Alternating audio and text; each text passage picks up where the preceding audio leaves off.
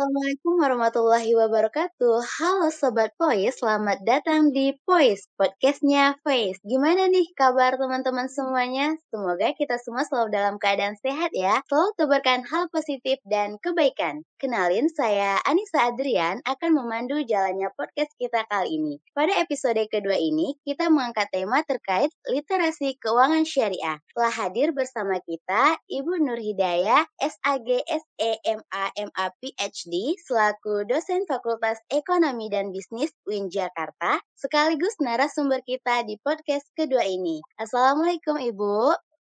Waalaikumsalam warahmatullahi wabarakatuh. Gimana nih kabarnya Ibu? Alhamdulillah sehat. Gimana Nisa, sehat? Alhamdulillah sehat juga Bu. Oke, langsung saja ya teman-teman. Uh, kita mengangkat tema terkait literasi keuangan syariah. Nah, bicara literasi keuangan syariah, menurut Ibu sendiri, apa sih sebenarnya yang dimaksud dengan literasi keuangan syariah dan apa manfaatnya, Bu? Ya, uh, literasi keuangan syariah adalah pengetahuan, sikap, dan keterampilan yang dimiliki oleh seseorang atau individu untuk merencanakan dan mengelola keuangan dalam rangka mencapai tujuan keuangan yang sudah ditetapkan dengan memanfaatkan berbagai produk dan layanan jasa keuangan yang telah disediakan baik oleh industri maupun pemerintah yang tentu saja sesuai dengan nilai-nilai syariah. Ya, dalam syariah misalnya ada uh, istilah yang kita kenal sebagai maghrib ya, larangan untuk maisir, goror, dan riba. Nah, tentu saja dalam hal ini eh, bagaimana individu itu kemudian mengelola keuangannya untuk mencapai tujuan keuangannya, tetapi eh, produk dan jasa keuangan yang dimanfaatkannya adalah sesuai dengan nilai-nilai syariah yang tadi tidak misalnya tidak mengandung uh, maisir, goror dan riba. Nah, dalam ajaran Islam kita mengenal adanya tiga pos utama dalam pengelolaan keuangan. Eh, sepertiga adalah konsumsi, sepertiga untuk investasi dan eh, modal kerja, dan sepertiga untuk eh, donasi yang kita kenal dengan ziswaf, zakat, infak, sodako, dan wakaf. Nah, koridor ini sebenarnya sudah juga diajarkan ya. Mungkin ini kita bisa analogikan atau kiaskan dengan hadis Nabi ya. Apabila kalian uh, makan, jangan uh, sampai kekenyangan ya, tetapi uh, sisakan sepertiga untuk makan ya, sepertiga untuk minum dan sepertiga untuk bernafas. Sama dalam hal ini kita kiaskan sepertiga untuk konsumsi, ini kita misalnya kita memperoleh penghasilan dari pekerjaan kita da, ataupun dari hasil usaha kita, maka kemudian sepertiga kita uh, alokasikan untuk kebut memenuhi kebutuhan-kebutuhan hidup sehari-hari, lalu sepertiga kita alokasikan untuk investasi, untuk modal kerja, untuk peningkatan keterampilan dan skill kita, kemudian juga sepertiga kita uh, alokasikan untuk pembayaran zakat. Sekarang misalnya kita juga bisa berwakaf dengan wakaf tunai, kemudian kita juga mungkin bisa memberikan santunan kepada keluarga dan kerabat yang membutuhkan. Nah, uh, apa sih sebenarnya manfaat dengan adanya literasi keuangan syariah? Pertama tentu saja individu yang memiliki literasi keuangan syariah yang baik, maka dia akan bisa uh, mengelola dan mencapai tujuan keuangan yang dia tetapkan dengan baik ya. Uh, tentu saja dalam kehidupan kita kita uh, memiliki berbagai macam uh, tujuan keuangan ya. Oh, misalnya kalau misalnya kita uh, sebagai mahasiswa kita juga perlu mengelola keuangan kita bagaimana agar misalnya uh, dengan sumber daya keuangan yang kita miliki kita bisa menyelesaikan studi kita karena kan misalnya untuk penyelesaian studi kita kan uh, membutuhkan biaya untuk SPP, untuk uang uh, buku, untuk biaya hidup dan sebagainya. Ini juga merupakan bagian daripada bagaimana kita uh, mengelola dan meningkatkan literasi keuangan kita. Nah, dalam uh, tujuan keuangan tentu saja ini uh, bervariasi antar individu ya, karena memang tiap tingkatan dalam atau uh, apa siklus dalam hidup kita ini ada prioritas-prioritas uh, tujuan keuangan yang berbeda-beda. Tadi kalau untuk mahasiswa bagaimana menyelesaikan studinya dan kemudian memperoleh keterampilan yang memang dibutuhkan sehingga uh, tidak hanya menjadi sarjana tapi juga terampil di dunia industri atau dunia kerja yang ingin dia geluti. Kemudian misalnya kalau untuk yang sudah berkeluarga mungkin memiliki kebutuhan untuk uh, bisa memiliki uh, rumah tempat tinggal yang permanen, memiliki kendaraan untuk mobilitas dan seterusnya ya. Kemudian juga mungkin kalau yang sudah mencapai usia yang mapan ya, ingin uh, misalnya juga melakukan pergi haji dan seterusnya. Nah, Tujuan-tujuan ini tentu saja perlu kita tetapkan dan kita rencanakan dengan baik agar pada saatnya uh, tujuan-tujuan itu kita bisa uh, capai dengan baik tanpa harus uh, terlibat atau uh, memiliki problem-problem keuangan. Kita tahu ya bagaimana dalam kehidupan ini banyak uh, masyarakat kita yang uh, tidak memiliki literasi keuangan yang baik sehingga uh, berakhir pada problem-problem yang terkait dengan keuangan entah itu terlilit hutang ya misalnya usaha usahanya mengalami misalnya kemandekan atau ke, bahkan keberangkrutan ya sehingga misalnya aset-asetnya harus disita oleh bank dan sebagainya. Nah, dengan literasi keuangan yang baik ini diharapkan resiko-resiko keuangan itu uh, bisa dihindari ya apalagi juga kita banyak mendengar pada saat ini yang kita kenal sebagai pinjol ya pinjaman online yang membuat benjol gitu ya. Bukan yang menyelesaikan masalah malah uh, menjadikan uh, seseorang akhirnya menjadi gali lubang tutup lubang. Nah hal-hal yang seperti ini kita perlu minimalisir. Ataupun misalnya juga uh, dalam kehidupan kan tentu selalu ada yang namanya resiko ya. Kan Allah juga sudah mengatakan bahwa walana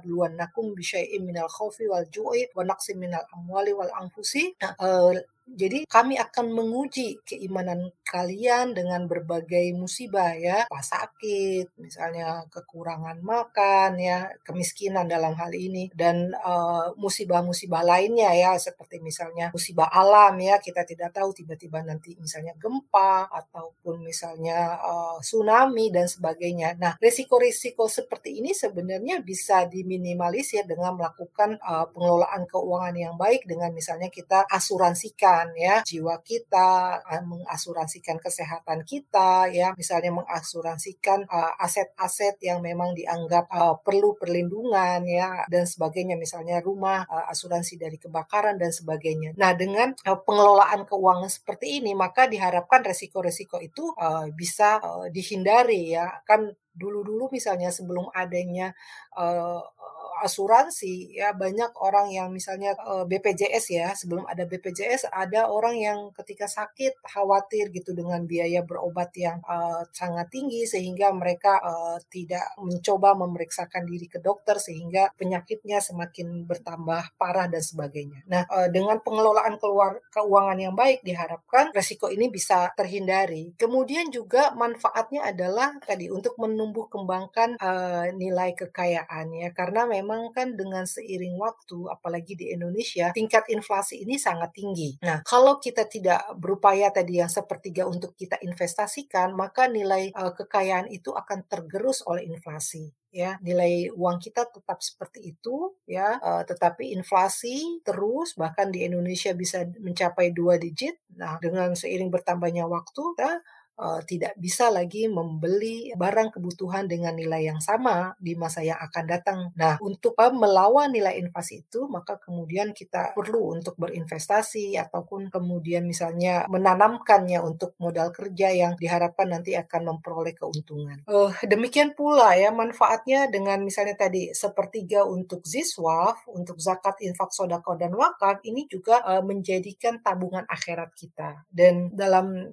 perspektif uh, sosial kita juga bisa berkontribusi ke masyarakat untuk membantu mereka yang memang membutuhkan secara perekonomian bahkan dengan pengelolaan zakat, wakaf dan dana-dana infak dan sosial keagamaan lainnya diharapkan uh, bisa mentransformasi uh, mereka yang saat ini masih membutuhkan untuk ke depan mereka bisa menjadi orang-orang yang berdaya secara ekonomi bahkan bisa menjadi muzaki, menjadi wakif yang nanti tentu saja akhirnya bisa meningkatkan kesejahteraan umat secara keseluruhan. Uh, seperti itu, Nisa. Oke, baik uh, sudah cukup panjang ya kita dengar penjelasan dari Ibu terkait pengertian literasi keuangan syariah dan beberapa poin-poin manfaat dari literasi keuangan syariah. Nah, pertanyaan selanjutnya nih Bu, apakah literasi keuangan syariah ini hanya untuk umat muslim saja Bu? Hmm, ya, pertanyaan yang menarik ya. Karena ini ada uh, embel-embel syariahnya apakah kemudian ini hanya umat uh, muslim saja? Tentu saja tidak ya. Karena memang uh, literasi keuangan uh, syariah ini uh, menawarkan produk dan jasa keuangan yang uh, memang uh, ditujukan tidak hanya untuk umat Islam tetapi juga bisa diakses dan dimanfaatkan oleh uh, non muslim sekalipun ya uh, perbedaannya adalah bahwa dalam uh, literasi keuangan yang konvensional uh, mereka menggunakan produk-produk dan uh, layanan jasa keuangan yang uh, belum disesuaikan dengan nilai-nilai syariah. Tetapi dalam literasi keuangan syariah kita uh, menawarkan uh, produk dan layanan jasa keuangan yang memang tadi sesuai dengan nilai-nilai syariah yang uh, mungkin paling mudah diingat uh, pikiran kita adalah dihindarinya maisir ya, kemudian goror dan kemudian riba. Karena memang uh, dalam perspektif Islam maisir, uh, spekulasi atau judi, kemudian goror ketidakjelasan, kemudian juga riba ya yang berlipat ganda ya. Ini memang menimbulkan ketidakadilan, menimbulkan eksploitasi. Dengan literasi keuangan syariah yang sesuai dengan nilai syariah ini diharapkan individu-individu uh, tidak hanya mampu merencanakan uh, keuangan syariah dan mencapai tujuan-tujuan keuangan syariahnya, uh, tetapi juga menyesuaikan dengan ajaran-ajaran Islam. Nah, uh, saya uh, sering uh, aktif di berbagai uh, forum forum uh, mengenai keuangan syariah dan uh, banyak ternyata pelaku-pelaku uh, dari industri keuangan syariah yang juga ternyata mereka mengatakan konsumen-konsumen dari uh, industri keuangan syariah, produk-produk keuangan dan jasa layanan keuangan syariah ternyata juga uh, banyak dimanfaatkan oleh non-muslim ya. Misalnya uh, tabungan di bank syariah, kemudian juga instrumen investasi seperti sukuk, seperti saham syariah, ya, kemudian juga asuransi syariah, kemudian juga reksadana syariah. Itu ternyata uh, nasabah-nasabahnya itu tidak hanya muslim tetapi juga non muslim. Mereka merasa bahwa ada competitive advantage dan um, dan uh, comparative advantage dari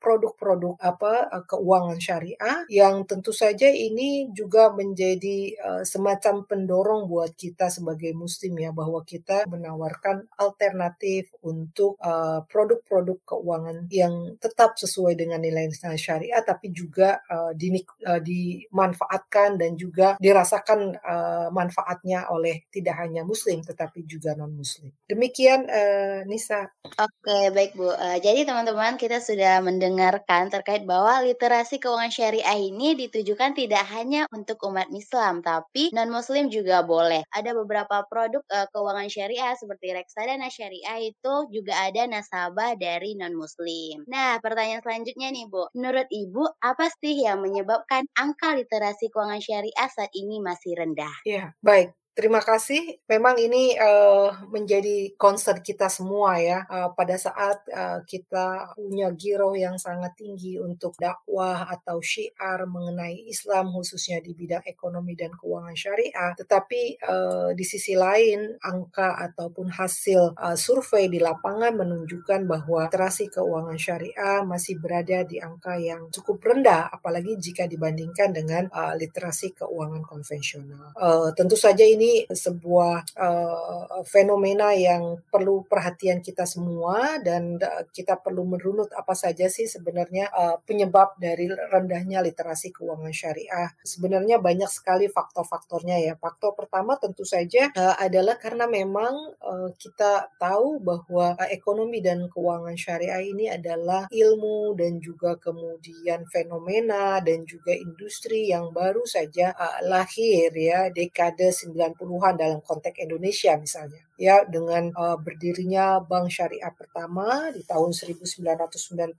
dan 92 uh, yang kita kenal dengan uh, Bank Muamalat Indonesia ya yang alhamdulillah setelah itu kemudian direspon dengan uh, tumbuhnya berbagai industri keuangan syariah lainnya seperti asuransi syariah, kemudian reksadana syariah, kemudian muncul saham syariah, ya kemudian ada juga SBSN surat berharga syariah nasional atau sukuk ya kemudian juga muncul berbagai bank uh, mikro syariah, BPRS ya kemudian juga lembaga-lembaga uh, pembiayaan syariah uh, dan seterusnya. Nah, uh, jadi kehadirannya ini uh, relatif baru apabila kita bandingkan dengan industri keuangan konvensional yang sudah sangat mapan ya bahkan mereka sudah mulai diperkenalkan pada saat kolonial barat ya. Nah ini kan sudah berabad-abad kemudian dibandingkan dengan uh, industri dan keuangan syariah yang baru uh, lahir dalam hitungan tiga dekade ini. Tentu saja ini uh, kalau kita analogikan seperti uh, seorang anak bayi yang baru lahir lalu kemudian uh, harus melakukan kompetisi maraton dengan misalnya uh, lari ya dengan uh, atlet profesional sprinter gitu ya. Nah tentu kan artinya di sini akselerasi dan gerakannya itu pasti akan lambat ya karena dia baru berjalan gitu. Yang ini sudah atlet profesional yang bisa lari dalam uh, berapa kilometer dalam hitungan detik gitu. Nah uh, ini tentu saja uh, tantangan untuk kita semua bagaimana kemudian industri dan keuangan syariah yang memang uh, baru dikenal oleh masyarakat ini kemudian bisa uh, dipercepat proses akselerasinya masyarakat lebih mengenal. Dan tentu saja ini juga tantangan untuk industri keuangan uh, syariah itu sendiri bagaimana mampu memperkenalkan diri kepada masyarakat dengan baik tentu saja dengan kalau dalam ekonomi dan keuangan syariah tentu rational behavior ini menentukan ya bagaimana uh, manfaat dari produk kemudian juga uh, sisi kepuasan nasabah sisi uh, kebutuhan nasabah yang bisa uh, dipenuhi oleh industri dan sebagainya ini tentu saja uh, menjadi hal-hal yang utama ya quality service atau kualitas layanan. Dan kemudian juga dari segi cost ya bagaimana kemudian uh, cost uh, dari produk-produk dan jasa keuangan syariah itu bisa kompetitif dengan yang konvensional. Karena banyak kita dengar di lapangan misalnya masyarakat muslim ingin memanfaatkan produk dan uh, layanan jasa keuangan syariah tapi kemudian mereka merasa terbebani dengan biaya yang lebih tinggi dibandingkan ketika mereka menggunakan produk dan layanan uh, jasa keuangan konvensional. Itu ya, yang pertama adalah uh, bagaimana kemudian industri keuangan dan produk layanan keuangan syariah yang baru lahir ini mampu melahirkan produk-produk yang kompetitif di lapangan dan bisa dirasakan manfaatnya oleh umat secara nyata. Lalu kemudian ya faktor kedua adalah tentu saja masalah regulasi yang masih terbatas dan tumpang tindih ya. Kita uh, tahu karena memang memang untuk melakukan apa, regulasi atau misalnya menurunkan sebuah undang-undang ini kan di Indonesia membutuhkan waktu yang uh, bertahun-tahun dan tentu saja di sini banyak sekali produk-produk inovasi-inovasi baru dari keuangan syariah yang masih membutuhkan kemudian regulasi, fatwa dan sebagainya. Nah, ini tentu saja bagaimana juga pihak regulator mampu mengakselerasi uh, proses regulasi dari uh, inovasi dan produk keuangan syariah dan jasa layanan keuangan syariah secara lebih cepat ya untuk menangkap dinamika yang terjadi di lapangan. Kemudian juga salah satu faktornya adalah uh, lemahnya keterhubungan antara sektor keuangan syariah dengan industri halal ya. Uh, kita sudah punya master plan ekonomi keuangan syariah di tahun 2019 eh, kemarin dan uh, sebelumnya sudah ada juga master plan arsitektur keuangan syariah Indonesia yang sama-sama dikeluarkan oleh Bappenas dan kemudian sekarang diambil alih uh, uh, wewenangnya oleh KNEKS ya. Nah, di sana terlihat bagaimana lambat industri keuangan syariah termasuk juga uh, literasi keuangan syariah masyarakat akibat tadi uh, ada keterputusan sektor keuangan syariah dengan industri halal. Padahal misalnya dalam Islam ajaran Islam bahwa uh, keuangan syariah itu harus uh, memiliki uh, interkoneksi dengan uh, sektor real. Dalam hal ini adalah industri halal ya. Jadi bagaimana misalnya uh, apa pembiayaan untuk industri halal itu bisa difasilitasi oleh keuangan syariah Kemudian uh, faktor selanjutnya adalah misalnya uh, tata kelola yang belum baik ya tadi ya uh, industri kita masih baru lahir berkompetisi dengan industri keuangan konvensional yang sudah demikian uh, mapan. Nah ini uh, tentu saja dalam hal ini adalah diperlukan SDM SDM uh, yang kom kompetitif, yang kompeten, ya, yang berkualitas sehingga mampu memajukan industri uh, keuangan syariah secara lebih baik. Kemudian yang terakhir tadi belum optimalnya pemanfaatan teknologi juga ya karena uh, memang apalagi dengan COVID-19 ini masyarakat beralih ya ke arah digitalisasi termasuk untuk pelayanan industri keuangan ini. Nah, tapi tentu saja untuk melakukan investasi di bidang uh, digital ini membutuhkan biaya yang besar dan uh, kita tahu bagaimana industri keuangan syariah kita masih memiliki modal yang cukup kecil ya dibandingkan dengan yang industri konvensional. Nah, di sinilah perlu uh, kolaborasi, perlu sinergi uh, dengan industri keuangan konvensional tanpa harus kemudian melanggar nilai-nilai syariah. Demikian uh, Nisa. Oke, baik Bu. Uh, jadi teman-teman kita sudah sama-sama mendengarkan apa saja sih faktor-faktor penyebab literasi keuangan syariah di Indonesia ini masih rendah. Nah, ke lanjut ke pertanyaan selanjutnya, menurut Ibu kira-kira apa strategi yang harus dilakukan untuk meningkatkan literasi keuangan syariah di Indonesia ini, Bu, berdasarkan dari faktor-faktor yang tadi, Bu? Oke, uh, strateginya ini harus semua terlibat ya, uh, semua stakeholder atau pemangku kepentingan uh, untuk peningkatan literasi dan keuangan syariah ini dan inklusi keuangan syariah di masyarakat ini semua harus terlibat tidak hanya pemerintah ya uh, tidak hanya industri tetapi juga masyarakat kemudian juga uh, dunia pendidikan termasuk juga universitas ya kemudian juga uh, media Eh, media massa ya karena mereka juga memiliki peran untuk lakukan edukasi massa dengan baik ya. Dan tentu saja di sini uh, perguruan tinggi termasuk juga tidak hanya dosen tapi juga para mahasiswa ya. Uh, nah ini semua harus bersinergi berkolaborasi untuk sama-sama melakukan berbagai upaya untuk meningkatkan literasi keuangan syariah. Misalnya dari segi pemerintah pemerintah bisa membantu memfasilitasi tadi berbagai misalnya regulasi yang uh, kemudian mampu membantu industri keuangan syariah agar uh, bisa kompetitif dan kemudian juga bisa menawarkan ya servis atau layanan jasa keuangan yang bisa dirasakan manfaatnya oleh masyarakat dan tadi misalnya biayanya lebih rendah. Kemudian juga eh, dari segi industri keuangan. Industri keuangan juga harus mampu menciptakan inovasi-inovasi uh, produk dan uh, jasa layanan keuangan yang kompetitif, yang diminati oleh masyarakat dan mampu uh, membantu masyarakat untuk mencapai tujuan keuangan syariah dan juga meningkatkan uh, kesejahteraan mereka. Kemudian uh, misalnya dunia uh, pendidikan ya. Dunia pendidikan tidak hanya perguruan tinggi tapi juga di level bawah seperti sekolah menengah baik yang atas maupun yang pertama sampai sekolah di tingkat dasar dan juga bahkan di tingkat taman kanak-kanak atau raudatul atfal atau bahkan sampai di uh, tingkat PAUD ya pendidikan anak usia dini. Itu mungkin sudah mulai diperkenalkan ya berbagai ajaran eh, ajaran-ajaran Islam mengenai keuangan syariah ya bagaimana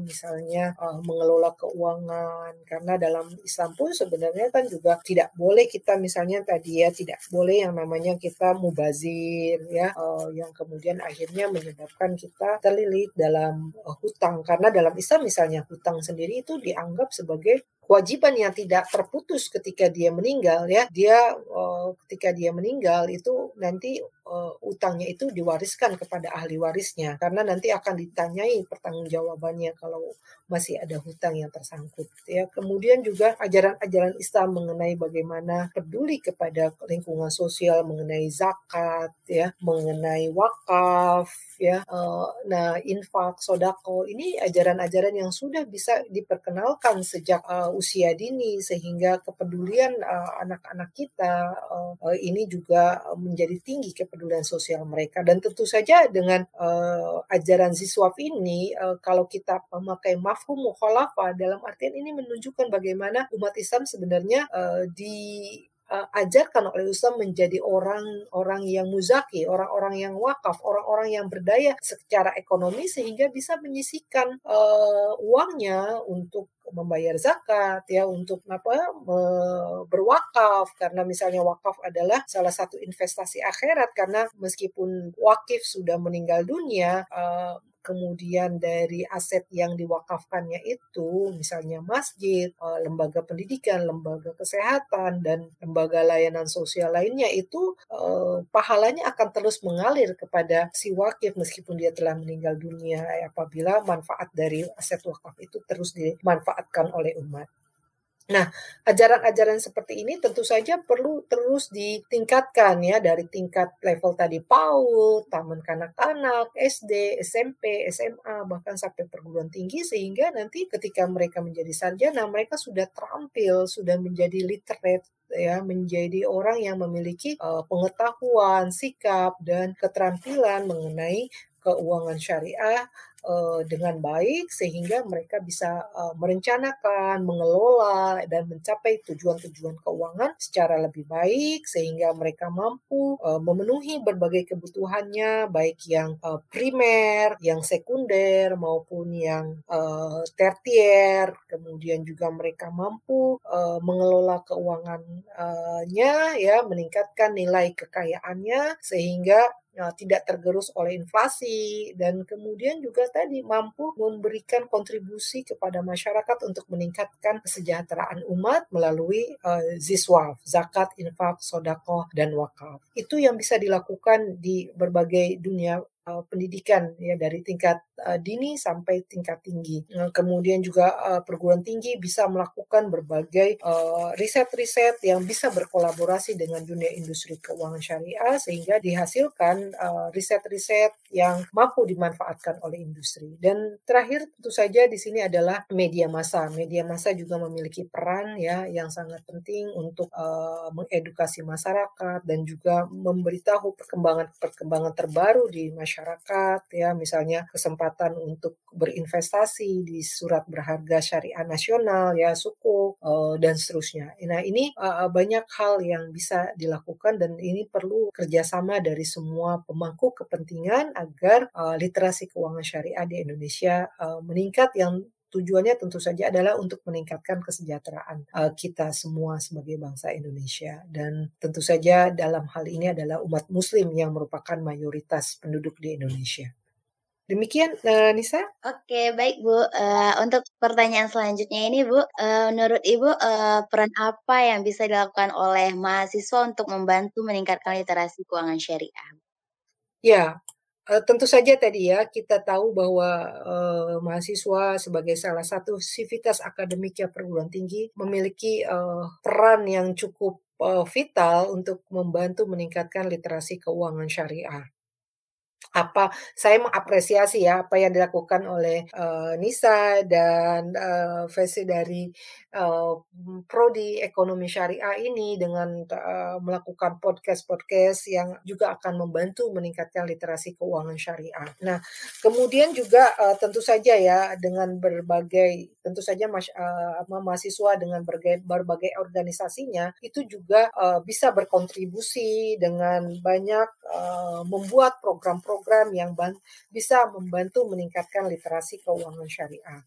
Dan uh, pada era uh, digital dan revolusi industri 4.0 ini adalah era kolaborasi ya industri-industri uh, keuangan syariah bisa dimanfaatkan ya untuk menjadi partner untuk uh, membuat berbagai program-program peningkatan literasi keuangan syariah ya. Misalnya ketika ada uh, program kemudian mereka menjadi uh, sponsor dan mahasiswa yang menggerakkan. Uh, itu salah satunya. Kemudian juga tentu saja uh, adalah mengadvokasi ya mengadvokasi uh, masyarakat yang masih uh, rendah dalam literasi keuangan syariahnya. Tidak hanya dengan literasi keuangan, tapi juga uh, mengadvokasi atau mengawal kasus-kasus di mana masyarakat misalnya menjadi korban uh, dari ketidaktahuan atau literasi keuangan syariah yang rendah ya kita banyak misalnya melihat ya kasus-kasus di masyarakat di mana mereka kemudian akhirnya terlibat dalam hutang